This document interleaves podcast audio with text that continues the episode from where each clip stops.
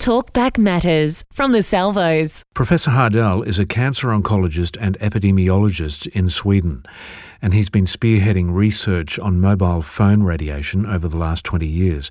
And he shares with us a snapshot of his findings. Well, uh, what we found in our research is that uh, there are an increased uh, risk for glioma, which is a type of of uh, brain cancer uh, for those who have been using mobile phones for long term, and uh, the risk is highest on the same side of the brain where uh, you have been uh, keeping the mobile phone.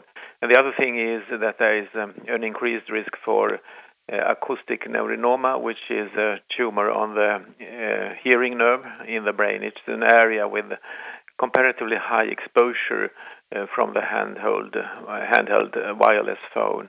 And the interesting thing is that the large NTP study from USA published last spring did find the similar type of tumors in animal experiments. So it's uh, corroborated by animal studies too, which makes it a very strong case. And uh, my view is, of course, that uh, these persons should be compensated for their tumor like asbestos cases have been compensated uh, by by employers or industry or whatsoever. Right. That will be a lot of compensation then in 20 years' time. Mm-hmm, yes. There are actually a, a, few cases in Italy that have been compensated already, so it's going on. And there are uh, two uh, two cases that have been uh, compensated uh, as a type of work uh, related disease. So they got the work benefits. Uh, and uh, they have more cases to go on with in Italy. What happened to those two? Uh, well, they had uh, used the mobile phone for a long time and got the, the type of acoustic neurinoma, the tumor on the hearing nerve, and uh, went to court. And this has been gone to the highest level in Italy, and uh, they they have they are they are compensated for a work-related disease. Right. So uh, they are working now on more cases of similar or the same kind. What will happen to them with the tumors? Well, the tumors are operated, but uh, the problem is, of course, uh, that uh, you can get chronic or you will get chronic deafness on that side, but also that uh, you will have a tinnitus on that ear, uh, which is rather devastating to these persons. There is a new technique if the tumor is small uh, that uh, it can be radiated with a strong beam located to that area, which can also have a, a good prognosis. So we, usually they are good prognosis, so people survive, but they will have complication for the rest of their life by having that type of tumor. Also, the balance can be disturbed, so it's uh, it's really not a good situation. That's right, because our ears are the balance for the body, aren't they? Yes, it is. So they have uh, hearing loss, they have tinnitus, I mean the ringing signal in the ear, and they have balance problems. Yeah. So uh, it, it, it makes, for some of these persons, the difficulty to work anymore, for example. I read in your research that children using mobile phones, the risk is five times higher of getting a, a brain tumor. Yeah, it's uh, we have looked into those who started the uh, use of a, of, of a, mobile phone or a cordless phone before the age of 20, and the risk is higher in that group. It's still uh, based on pretty low numbers, but uh, anyhow, it's statistically significant, and it can also be in line with the child's brain being more sensitive to different agents like the radio frequency radiation.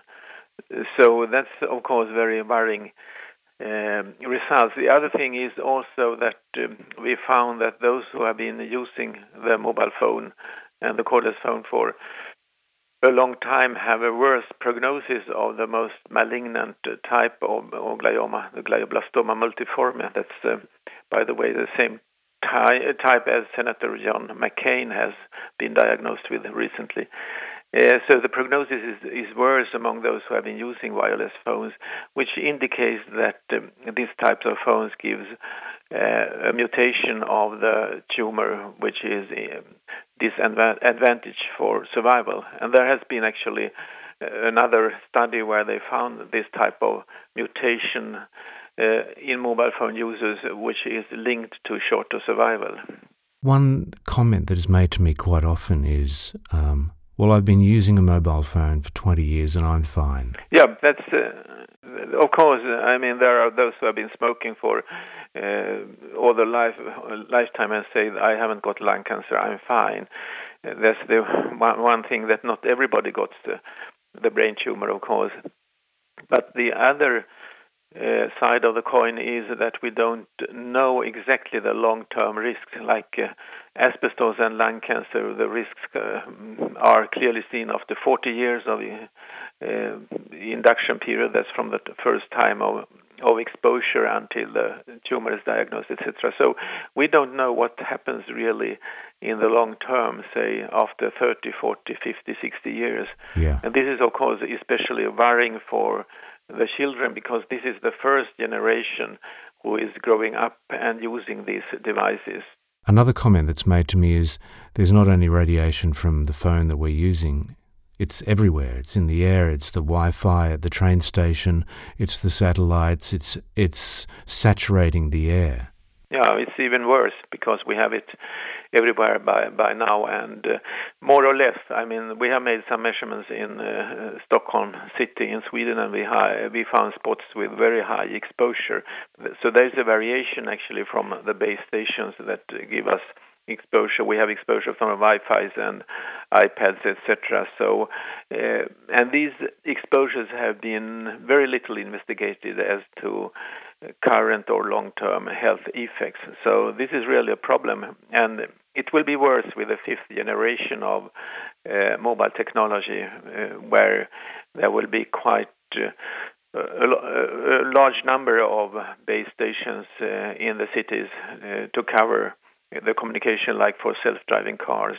Yeah, I just wanted to close with one thing, an experience that I had um, 12 years ago. I don't use a mobile phone anymore because I used to use a mobile phone and I used to get a headache that got worse and worse and lasted longer and it would last sometimes seven days. So I stopped using the mobile phone and it would go away. Yeah, that's a, that's a typical story of uh, sensitivity to the uh, electromagnetic fields. Uh, I have had uh, numerous uh, persons telling me the similar story that uh, it starts with yeah, we can have a burning sensation in the skin, but especially if you get get, get a headache, it will disappear uh, when you stop in a few days. But the more you use it, the longer time goes on. It will take longer and longer time to to get uh, the headache to uh, disappear. Yeah. So it's a, a, sensation to the radio frequency radiation, and also if you are texting, there will be definitely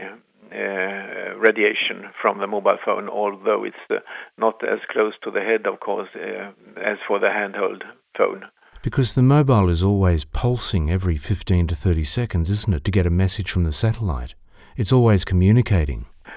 Yeah, I mean, you can of course have it in the flight mode, and it's not communicating in, in that situation. But most people do not do that. And and uh, here in Europe, uh, most of the communication is um, by base stations, which are everywhere.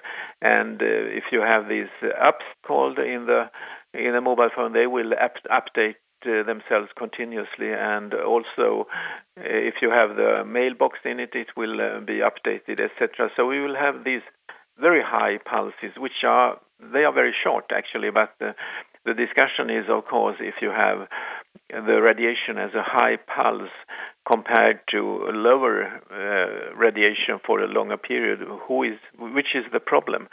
And no doubt these high pulses can can have an, an effect on the on the brain cells for example. So uh, uh most people are not aware that your your smartphone is working almost the whole time even if you're not talking it with it and I bring that up because I see so many people wearing their phone on their body. And I, I said to someone um, about a decade ago, I said, "Hey, how are you going?" You know, I met them at a particular job I was doing.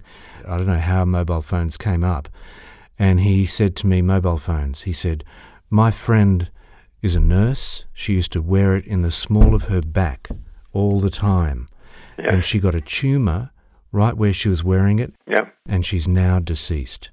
Yeah, well, yeah, I have uh, I have heard this kind of uh, uh, patient um, uh, histories also that, um, for example, a person who had hit on uh, his hip all the time and got a tumor in that area, and of course these persons who use it um, uh, close to their breast, women, and uh, they have been diagnosed with a breast uh, tumor in that area. So there is, of course, uh, as you say, these pulses of uh, radiation all the time. So uh, um, it can be dangerous, of course.